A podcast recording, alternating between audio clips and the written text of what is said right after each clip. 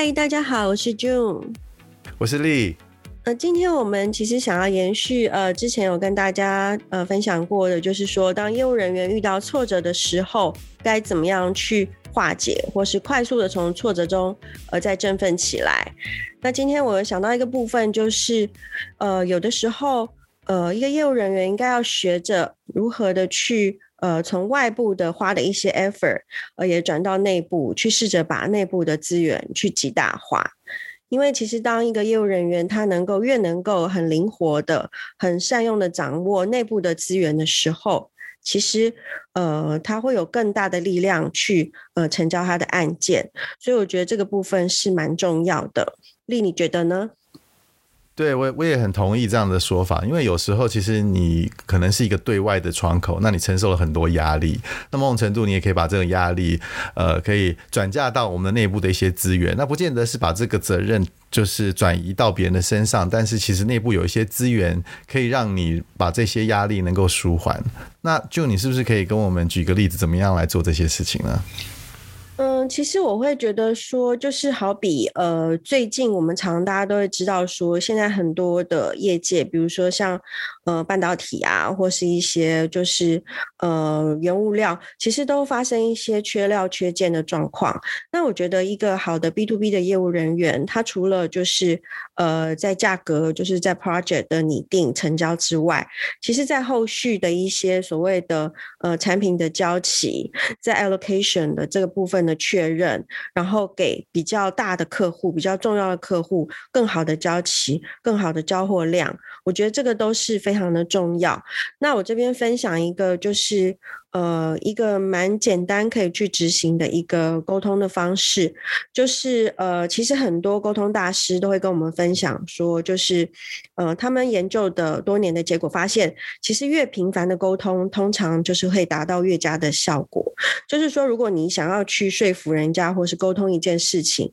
你没有办法期待你做一次，或是你讲一次，那这件事情就会完成，那这个就太过于完美，这是不可能的。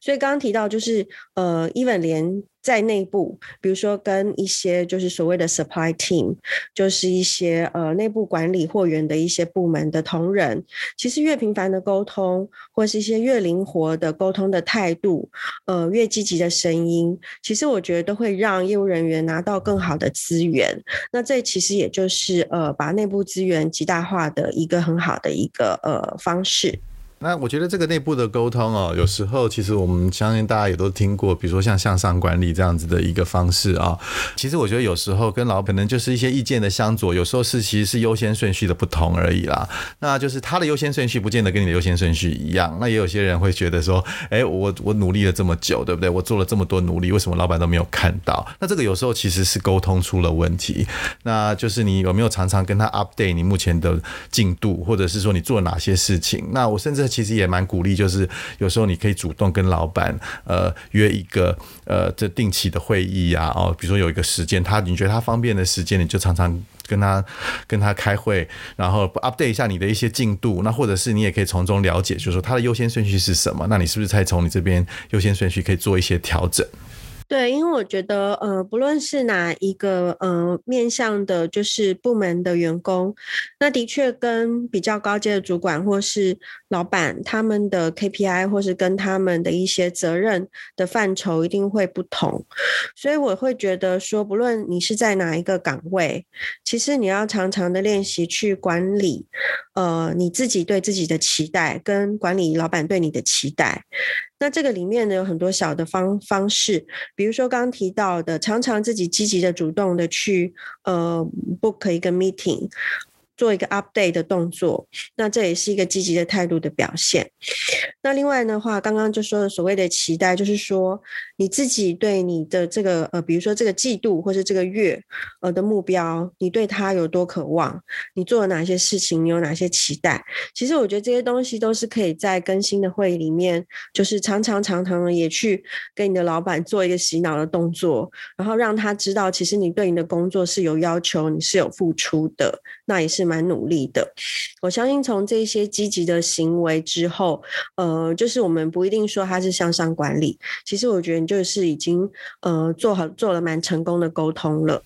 对，因为像刚刚俊讲说说现在其实呃，不管是交期啊，或者是很不管是晶片，或者是有时候也是很常态性的会有缺货啦，或是货可能就是还没有达到预期的数量啊，你要可能你就要面对很多外在的压力。那如果你跟老板的沟通其实顺畅的，久而久之，其实你会某种程度的让他了解，其实你的努力，那其实是可以达到他的优先顺序的。那他可能也会做一些调整，因为你跟他的沟通如果是顺畅的话，那就可能就是没有一些彼此的猜